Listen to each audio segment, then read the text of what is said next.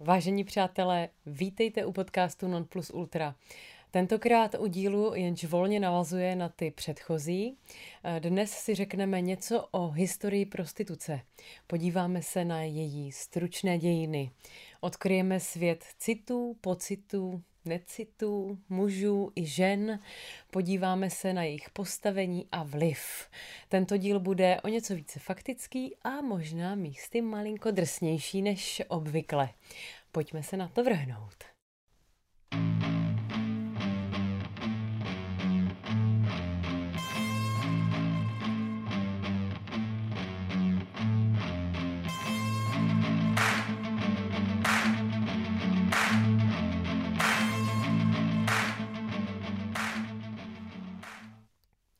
Kdybychom se měli věnovat tomuto tématu do detailu, tak bychom zde mohli být mnoho týdnů, protože historie je plná zajímavých osobností, jež byly přímo spojeny s touto placenou kratochvílí.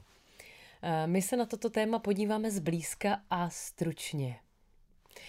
O prostituci se říká, že jde o nejstarší povolání na světě, což není tak docela pravda. Minimálně je výklad této definice dosti zavádějící.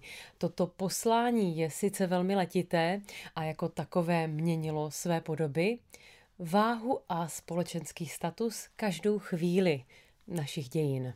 A dnes tomu není jinak. Někdy byly ženy placeny, někdy nikoliv. Někdy k tomu byly nuceny, někdy nikoliv. Prostitutky byly, jsou a budou buď oslavovány, tolerovány, regulovány nebo zakázány, ale nikdy je žádná společnost nevymítila nebo neintegrovala do běžné společnosti do té míry, aby nepůsobily alespoň na někoho pohoršujícím dojmem. Inu, tak už to chodí.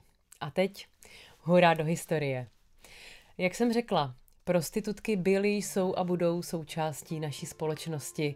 Byly důležité pro uvolňování stresu, pro zamezení nevěry a proto, aby ovlivňovaly přívětivým způsobem politická rozhodnutí a pozornost nepřátel.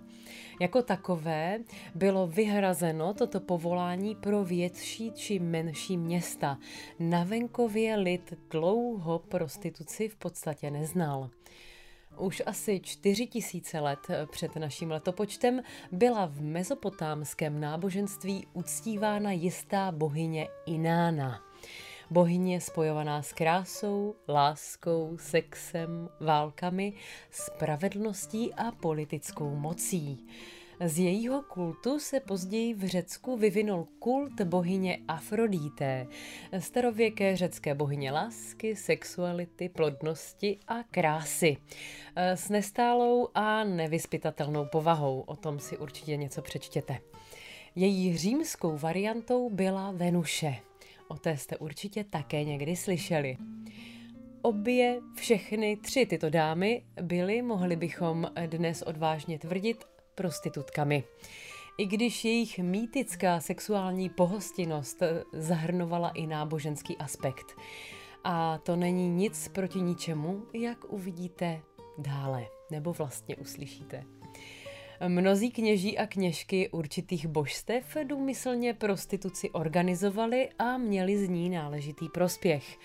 Posvátné prostitutky neměly všechny stejné postavení a úkoly. Ty byly určovány kněžími a kněžkami a cílily na naplnění všech očekávání klientů, kteří přicházeli. Pokud jste ve středověku obětovali bohům, eh, tak jste také mohli obětovat prostřednictvím těchto žen.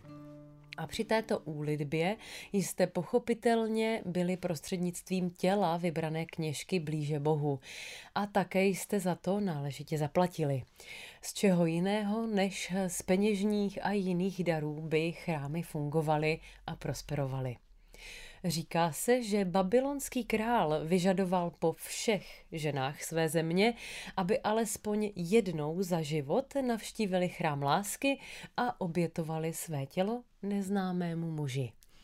s vývojem společnosti, kdy se náboženství magické stalo náboženstvím spiritualistickým a kdy nastává desakralizace sexuálního aktu, dochází k přechodu od posvátné prostituce k prostituci zcela profání tváří v tvář důležitosti různých forem prostituce a uvědomění si zisků, které by mohla představovat, vládci starověké Ázie založili legální prostituci a otevřeli státní instituce určené k ochraně veřejného pořádku a získávání finančních zdrojů.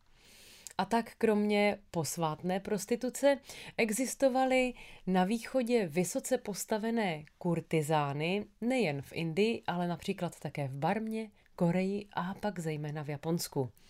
V Číně zpočátku prostitutky připomínaly řecké hetéry a jejich aktivity byly velmi komerčně organizovány. Rychle si na to uh, nadřízení zvykli, že mohou z prostituce také něco mít.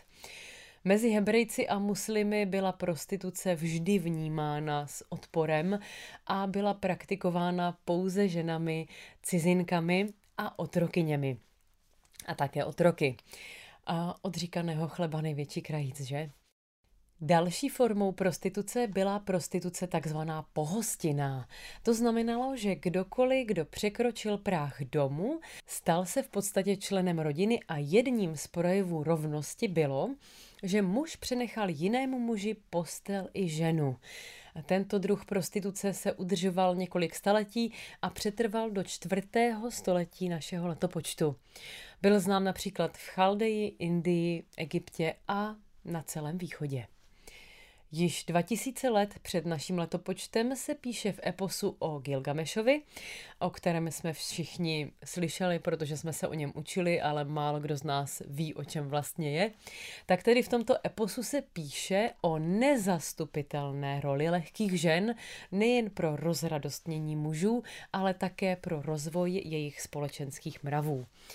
Pojďme se tedy podívat na některé z těchto žen.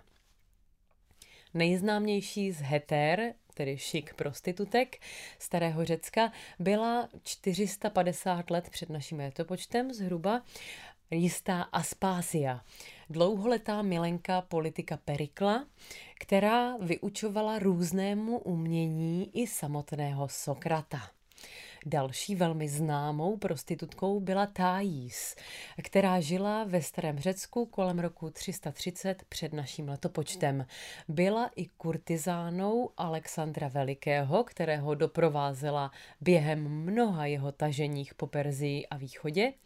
A zajímavostí je, že tato Thais byla strůjkyní vypálení Xerxova paláce v Perzepoli, prý byla druhou osobou po Alexandru Velikém, eh, která osobně vhodila hořící pochodeň do této budovy.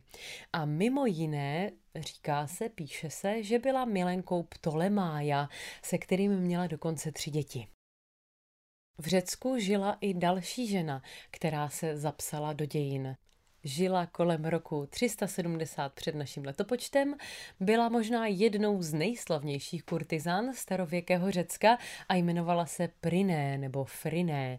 Její skutečné jméno bylo Mnesareta, což znamená pamatovat si ctnosti. A proč byla takto známá tato Friné? Eh, byla obviněna totiž z bezbožnosti a její obhájce, slavný řečník té doby Hyperides, eh, neudělal na soudce svým proslovem žádný velký dojem. Inu Hyperides nelenil, přistoupil k Friné a svléklý šaty. Soudce ji okamžitě zprostil viny, protože, jak konstatoval, dokonalé tělo nemůže skrývat nedokonalou duši. A bylo vymalováno. Alespoň toto byla tedy obhajoba, která nevím, jak by dneska obstála, to by mě velmi zajímalo. Váš názor na to, jak by to prošlo dnes u dnešních soudů. Na sochu Friné eh, se můžete podívat v pařížském Louvru, respektive na představu její krásy vytvořenou v 19. století. Tak a my se posuneme dál, protože lehké děvy nám nezasáhly jen do sochařství, najdeme je ve všech oblastech umění. To nám potvrzuje i nejprodávanější kniha světa, Ne, není to Harry Potter ani Kamasutra, ale Bible. Určitě si vzpomenete na příběh Máří Magdalény, která byla bez pochyb prostitutkou a někteří odvážní tvrdí, že byla i milenkou Ježíše Krista. Co je na tom pravdy, se určitě už nikdy nedozvíme. Ještě za prvního císařství byly nevěstince spojeny s mnoha mlíny a pekařstvími císařství řecko-římské. Tento zvyk se udržel až do středověku a pojďme se tedy podívat do Pompejí, protože Pompeje se nám díky obrovské katastrofě, o které určitě víte, tak se nám zachovaly do dnešních dní a s nimi i rozsáhlé svědectví o tom, jak se tehdy obyvatelům žilo. A tak víme, že sexualita byla více než uvolněná.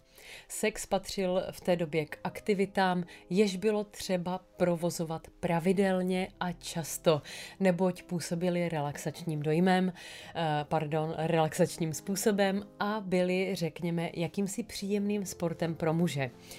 I zde se běžně prostitutkám za jejich aktivity platilo.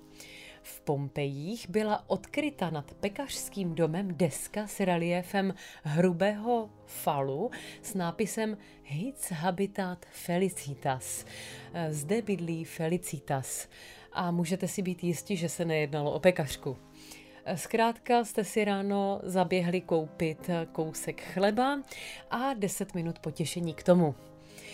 Například v Plautově Poenulu praví nevěstka Adel Faison své sestře Anterastilídě toto. Přec nechceš snad k těm holkám zevlujícím dotlačiti se, k pekařským běhnám, mlínským odpadkům, do bahna k sprostým otrokům, z nich cítiti jest stanoviště jejich, nočník nebo chlév jichž nedotkne se nevezme muž svobodný k těm kurvám za dva oboly pro raby špinavé. Konec citace. Prostitutky poskytovaly službu delší i velmi krátkou, třeba několik minut. To jste si takhle odskočili ze zápasu gladiátorů na čurpauzu a k tomu jste si dali 20 minutovku, aby vás nestresovalo, že zrovna váš favorit v aréně prohrává nebo prohrál umřel. Jen v Pompejích je zachováno 30 vykřičených domů, na počet obyvatel asi 20 tisíc. Jenom pro srovnání, to je jako kdybyste žili například ve Žďáře nad Sázavou nebo v Jindřichově Hradci a tam bylo v každém tom městě 30 bordelů. V Pompejích se na stěnách objevují vyobrazení služeb, které daná dáma, většinou otrokyně, nabízela. Je třeba říci, že životní podmínky mnohých těchto žen byly extrémně náročné. Vždyť byly brány jako věci. Většinou v 16 nebo 17 letech byly pro své povolání nepoužitelné právě proto, eh, jaké měly životní podmínky, které jim dopřávali jejich majitelé. A není výjimkou, že se prostituovali i děti. Na rozdíl od tohoto, jak byla vnímána prostituce v Řecku, tak v Římě byla situace malinko jiná, protože se posuneme do období askeze, kdy bylo manželství posvátné a bylo základem společnosti. Brzy na to, jak už to bývá, když je žízeň po nějaké komoditě eh, nebo aktivitě, tak nastal opět čas zhýralosti. To je důvod, proč například Marcus Aurelius kolem roku 180 před naším letopočtem rozhodl provést takzvané sčítání nikoli lidu, ale prostitutek a toto nařízení v podstatě učinilo přípravu pro legální a definitivní otroctví prostituce která od té chvíle nemohla opustit prostor jí určený. Prostitutky musely nosit jakousi občanku, kterou se prokazovali a museli se k ní registrovat. Jmenovalo se to Licentia Stupry. Jednalo se o jakousi licenci zhýralosti, přičemž její nositelka již nikdy neměla možnost být z registru vyřazena. Zůstává nehodnou dobrého zacházení a její pověst ji ve špatném předchází a je občansky a společensky zavržena prakticky až do své smrti. To byla občanka, kterou si každý přeje. Tento systém mapování trval asi 600 let a začal se praktikovat v některých zemích v 19. století. Registrace, neregistrace, uvolnění mravů za dob Marka Aurelia zvýšilo počet prostitutek natolik, že úřady začaly tuto aktivitu zakazovat. Řím měl tehdy ve svých análech zaneseno až 35 tisíc dívek rozmístěných v 640 oficiálních nevěstincích, k nimž bylo třeba ale připočítat i nekonečné armády žen utajovaných a také mužských a dětských prostitutů. E, to už malinko hlava nebere, bereme-li v potaz, že hlavní město říše mělo za těchto časů asi jenom jeden milion obyvatel. S příchodem křesťanství se nám vše mění, protože například ve třetím století první křesťanský římský císař Konstantin zajistil právní zajištění pro osamělé prostitutky a prostituty. Řecká republika byla v rozvoji národního hospodářství velmi nápaditá. Změna přístupu znamenala i přísné rozdělení sociálních vztahů, ale také omezení svobody žen. Atény byly u zrodu jisté formy směny sexuálních vztahů za finanční výhody. Role manželek se v podstatě redukovala na porod a výchovu dětí. Bylo nepsaným pravidlem, že muž v této době měl mít tři ženy. Manželku, aby mu dala potomstvo, konkubínu, aby se mu starala o domácnost a prostitutku, aby se starala o radost jeho těla. No, nevím, kolikrát se to v historii mohlo zopakovat, ale dnes už tomu tak zřejmě není, pánové. Pokud v Řecku koexistovala posvátná prostituce a profání prostituce, tak první zmíněná mizí velmi rychle, protože již nevyhovuje nově vznikající společnosti. V této patriarchální společnosti, kde byl do ulic a náměstí povolen vstup pouze mužům, fungovaly prostitutky jako pojistný ventil.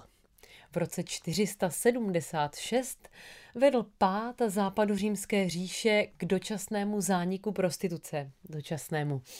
Ve východořímské říši, která měla trvat dalších tisíc let, se tři císaři pokusili prostituci zrušit, pochopitelně neúspěšně. Prvním byl Tedosius I. ve čtvrtém století eh, také poprvé v historii zabojoval proti kuplířství. Eh, v pátém století potom poslal Theodosius II. do vyhnanství a do dolů otce a kuplíře, kteří prostituovali své dcery a otrokyně a otroky. V šestém století zahájil Justinian systém boje proti prostituci uzavřením nevěstinců a potlačením kuplířství. Za Justiniána bylo také zakázáno přivést do svého domu prostitutku nebo svůj dům pronajmout za účelem plnění těchto služeb. Justiniánova žena, císařovna Teodora, bývalá prostitutka, se pokusila vytvořit detenční a rehabilitační centra pro prostitutky, ale bohužel tento bohulibý čin byl neúspěšný. Zasadila se ale také proti dětské prostituci, což klobouk dolů, protože v této době nebyla pedofilie brána jako zločin, pokud se jednalo o dětského otroka jsme ještě pořád eh, v hluboké historii, nicméně tyto děti, jak už jsem řekla, byly zaměstnány ve vykřičených domech zhruba od 5-6 let. Eh, víme to proto, že ve věku desíti let byly představováni klientům eh, dívky i chlapci jako zkušení prostituti, jako zkušené kurtizány. Prostituce se pomaličku stávala invazivní. Solon, známý antický řecký básník, zakladatel demokracie a zákonodárce v Aténách, ji reguloval v 6. století eh, před naším letopočtem. V Aténách a Píreu byly založeny státní nevěstince, a v této době zažívá rozkvět také obchod s otroky určenými k prostituci. Ten trval velmi dlouho. Státní zaměstnanci, berní úředníci, takzvaný pornotropoji, byli pověřeni stanovením daně, kontrolou cen a dozorem nad zařízeními, která zaměstnávala prostitutky a prostituty. Každá osoba dle výkonu své aktivity byla kategorizována. klasické prostitutky byly nazývány dikteriády. Dále to byly auletrídy, jejichž erotické dispozice byly vtěleny do umění her, na flétnu a na tanec byly zaměřeny tyto ženy. A nejvýše postavené byly hetéry, o těch už jsme si říkali. To byly kurtizány, které byly vzdělány, například v rétorice, filozofii a náboženství. Takže nebyly zde jen pro potěchu těla, ale také ducha. Hetéry měly nejvíce svobody z těchto všech typů prostitutek. Co čekalo prostitutky ve středověku? Jaká byla jejich pozice v této době? Lepší či horší? Na to se podíváme nyní. Hodíme okem do Francie, kolébky, umění, kurtizán, bordelů, drog, alkoholu, pohlavních chorob a tak dál.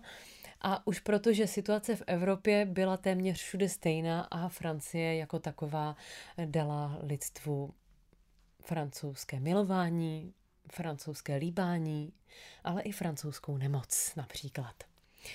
Jak už jsme si řekli, po příchodu křesťanství, kdy církev zakázala všechny sexuální vztahy mimo manželství, prostituce byla prohlášena za nezákonnou a prostitutky byly pronásledovány jako hříšnice. Svatý Ludvík brojil proti pasákům tím, že zavíral nevěstince ve velkém. Prostitutky byly vyzývány k ukončení činnosti. Byly posílány do nápravných zařízení, kterými byly například kláštery eh, v Paříži Fille Dieu, který už dnes neexistuje.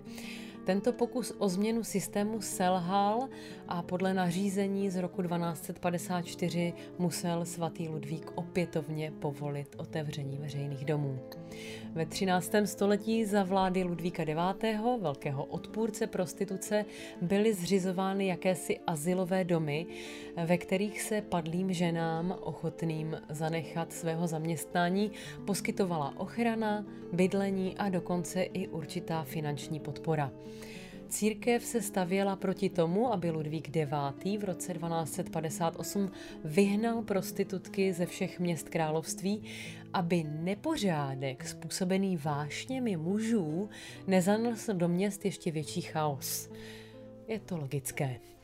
V Paříži a v dalších velkých městech Francie a nejen tam, v podstatě po celé Evropě, se rozvíjela okrajová společenská vrstva složená z prostitutek, podvodníků, zlodějů, falešných mrzáků, falešných slepců a dalších žebráků a mnoha dalších lidí s nízkou morálkou. S tímto problémem nebojovala jen Francie, ale téměř všechny země Evropy. Daleko od center velkých měst a od náboženských budov dál nevěstince existovaly, pochopitelně. Po tři staletí zůstala organizace a každodenní život veřejných domů víceméně tím, čím byly ve starém Římě. Tyto podniky byly vedle sebe vyskládány v takzvaných uličkách lásky. Některé církevní úřady vybíraly zisky z nevěstinců jako například Frankfurt, Štrasburg, Řím, a nebo se dokonce podíleli na organizování aktivit v těchto zařízeních. Eh, staročeské právo se řídilo částečně tím, co nastolila Francie. Zakazovalo ubližovat nevěstkám a případné potrestání jejich hříchů se nechávalo na vyšší moci boží. Kromě oficiálního práva existovaly ve světě prostituce i vnitřní nepsané zvyklosti, které neměly daleko k metodám, které se užívají i dnes. Byla tam pravidla stanovovaná většinou těmi, kdo ty vykřičené veřejné domy vlastnili. Dlouhá staletí to byly bordel mama, určitě už jste tento výraz slyšeli, které si dívky vychovávaly, ale také zavazovaly k poslušnosti, ať už různými finančními půjčkami, anebo jenom tím, že se k ním zkrátka chovali jako adoptivní matky a vázali je na sebe citovým způsobem. U nás přinesly husické války těžké časy i prostitutkám. Církev dohlížela svým nemilosrdným okem na tyto aktivity a byl zřízen úřad pro trestání cizoložství, smilstva a jiných nemravností. Smilstvo bylo a stále je jedním ze smrtelných hříchů a proto čtyři artikuly pražské požadovaly vymícení prostituce.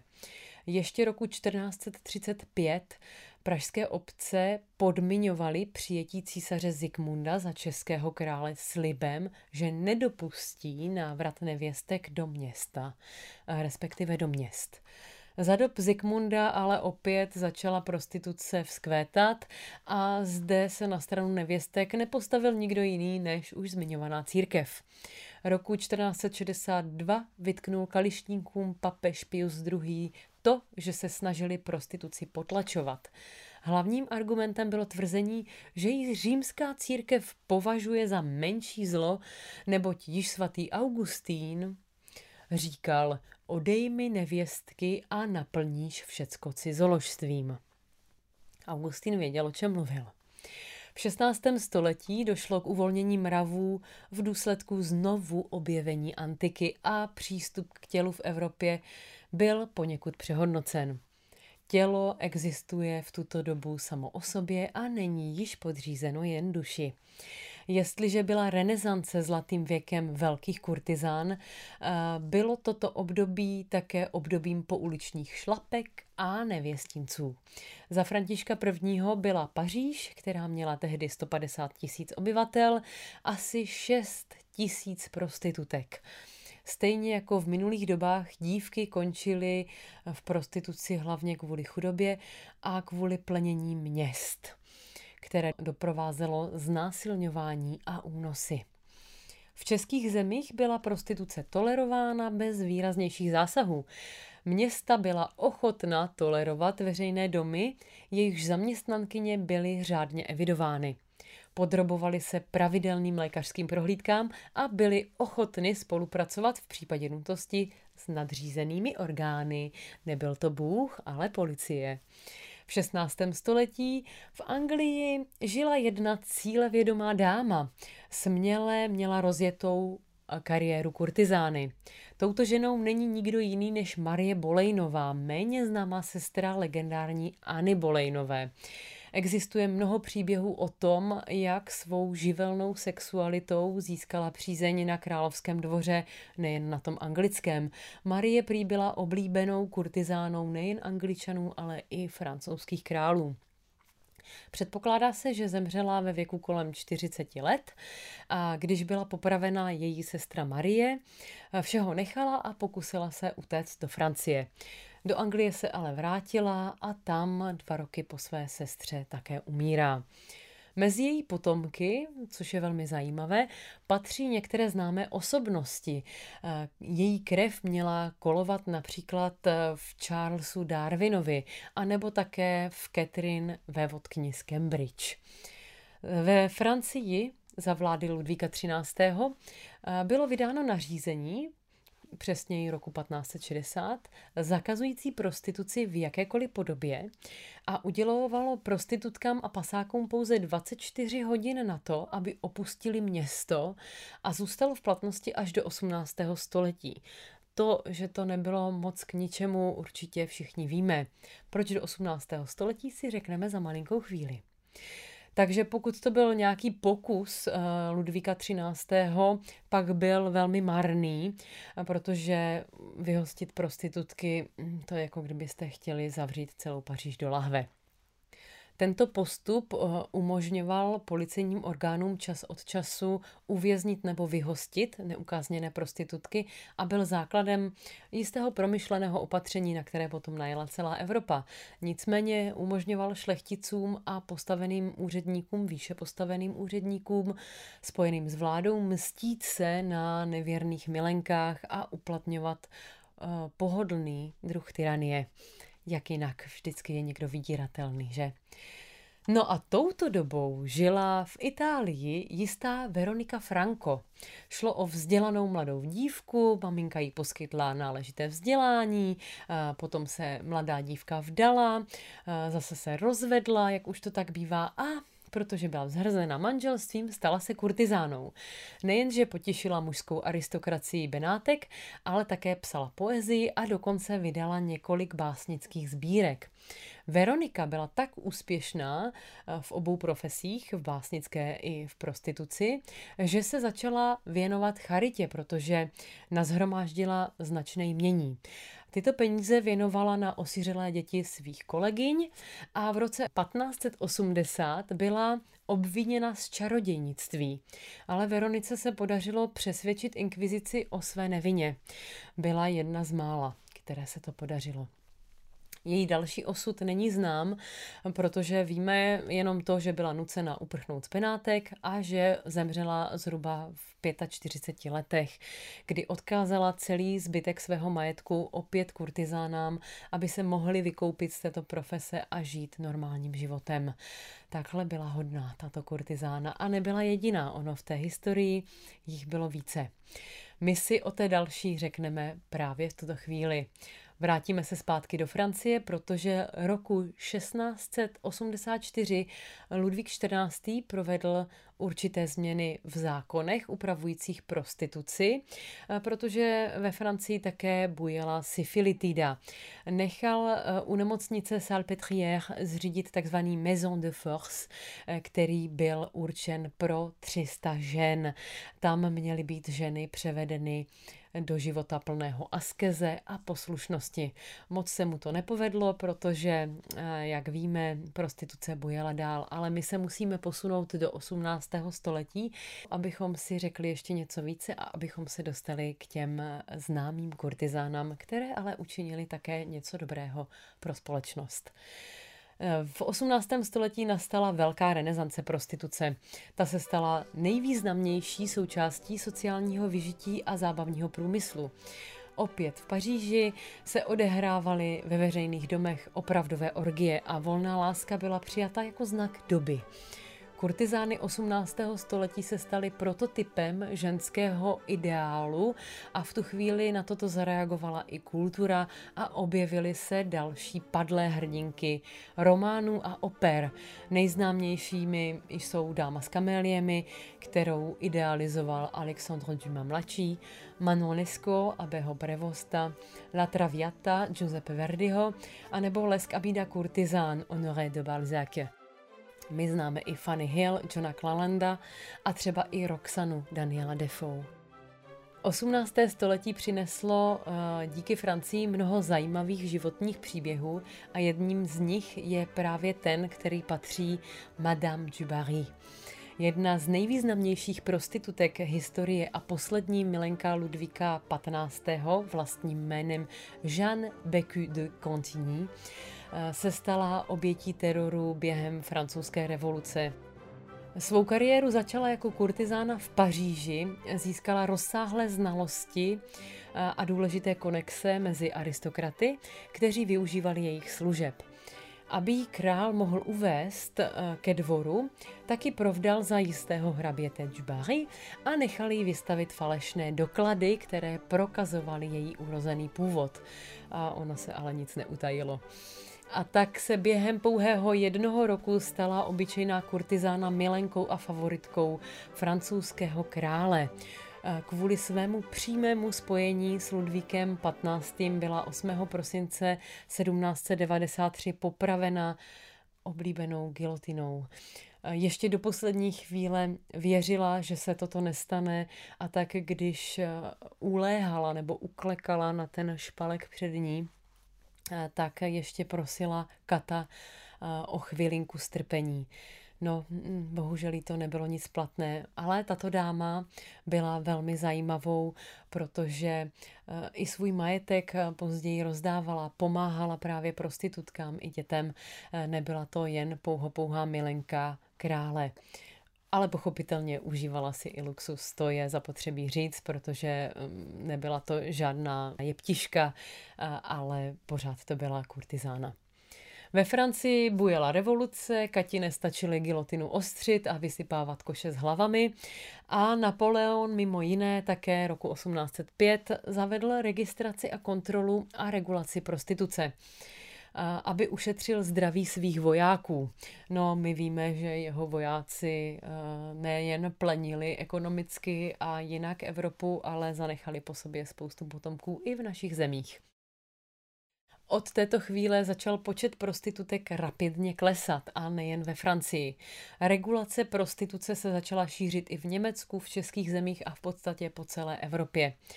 V roce 1871 Mezinárodní lékařský kongres navrhl aplikovat regulaci na celý svět. Na počátku 20. století byla v Evropě nastolená regulační politika, sledování zdravotního stavu bylo povinné, zejména pro dívky, které nepracovaly v nevěstincích. Velmi se rozvinul systém bílého otroctví, proti kterému bojovala například Josephine Butler, angličanka z viktoriánské maloburžoazie. Ve Francii se svého času říkávalo, že prostitutka je pro město stejně důležitá jako pro rodinu odpadkový koš. Takže vidíte, jak ta regulace asi fungovala. Po první světové válce Společnost národů v letech 1920 až 30 bohužel potvrzuje pokračování obchodu se ženami a dětmi. Zároveň v tomto období byl zaznamenán nárůst počtu veřejných domů a cena služeb v nich byla skromná, nicméně tempo bylo urputné. Na jednu jedinou ženu připadalo 30 až 50 mužů za den. Ano, slyšeli jste správně, 30 až 50 mužů za den. Roku 1922 byl u nás vydán zákon o potírání pohlavních nemocí. Tímto zákonem byly postaveny veřejné domy mimo zákon a jejich provozování bylo považováno za kuplířství, které bylo trestné. Prostituce se přesunula především do hotelů, kabaretů, různých šantánů a tak dále. Vzpomeňme jen film Anděl s ďáblem v těle. Kdo neviděl, tak po doposlechnutí tohoto podcastu vřele doporučuju, protože je to mimořádně vyvedený československý filmový skvost. Tak eh, toto máme 20. a 30. léta. Eh, některé prostitutky se v této době stávají také slavnými, jako Matahari. Určitě jste to jméno někdy slyšeli. Byla prostitutkou a povýšila na špionku. Eh, zapsala se do našich dějin opravdu významně, ale neskončila slavně. V některých zemích byly ženy nuceny k prostituci okupačními armádami, které si mnohdy zřizovaly i své vlastní vykřičené domy. E, nebudu se teď zmiňovat o koncentračních táborech, ale víte, jak to vypadalo i tam. Při osvobození ke konci druhé světové války se některé veřejné domy v Evropě, jejichž vztahy s Německem byly příliš viditelné, tak tyto domy se uzavřely, nicméně další otvíraly své dveře zejména osvoboditelům armád, takže nejenom té americké, ale i sovětské. V 50. letech eh, byla eh, situace v bývalém Československu úplně jiná než ve zbytku Evropy, vzhledem k tomu, v jaké situaci se naše země ocitala. Toto období eh, je velmi specifické tím, že se mnoho sociálních problémů vyloženě popíralo. Prostituce byla jedním z nich oficiálně v podstatě neexistovala. Prostitutky však poskytovaly služby i nadále v hotelech, v nákladných restauracích a barech. Klienty byli především valutoví cizinci, vysoce postavení straníci a osoby profitující na šedé a černé ekonomice. Tento trh byl schvalován e, tou dobou, byl schvalován režimem a pochopitelně z něj plynuly výrazné finanční zisky. Výdělky samotných prostitutek byly sice mnohonásobně vyšší než průměrné platy, ale prostitutky byly velmi snadno manipulovatelné, zejména policií a pak také STB. Takže donášet, donášet, donášet. Cenově dostupnější prostitutky své služby nabízely i nadále na nádražích, v levnějších restauracích a barech. Na ulicích být vidět nemohly.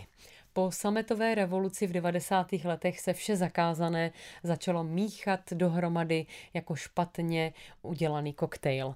Z pasáků se stávali nejen díleři v oblasti sexu, ale otevřeli své podniky také drogám, pochopitelně, zbraním a mnoha dalšímu, tak jak už to bylo všude jinde ve světě zavedeno. O tomto tématu se můžete více dozvědět například v seriálu 90, který byl nedávno eh, spuštěn v českou televizi, je to v její produkci, takže pokud jste neviděli, také vřele doporučuju. V 21. století se kuplířství a prostituce přizpůsobuje virtuálnímu světu, využívá nových technologií. Tam, kde to legislativa umožňuje, se tato živnost eh, dostává do online světa. Například v Německu, kde je prostituce legální, si můžete prostitutku vybrat a objednat přes aplikaci. Něco jako rozvoz jídla, ale s trochu jinými parametry. A my jsme na samém konci tohoto stručného průletu historií prostituce, která bude i nadále součástí naší společnosti, jak jinak. Nebylo tomu kdysi dávno jinak a nebude tomu v nejbližších letech jinak. My už se toho určitě nedožijeme, e, nicméně jsem zvědavá, co na to řeknou lidé třeba za tisíc let na toto téma. Za mě je to pro dnešek všechno. Pokud se vám tento díl líbil, tak mi dejte prosím like a odebírejte Non Plus Ultra. Díky moc krát za vaši podporu. Těším se na vás zase za týden. Mějte se báječně a přeji všem příjemný čas, teď i pak. Ahoj.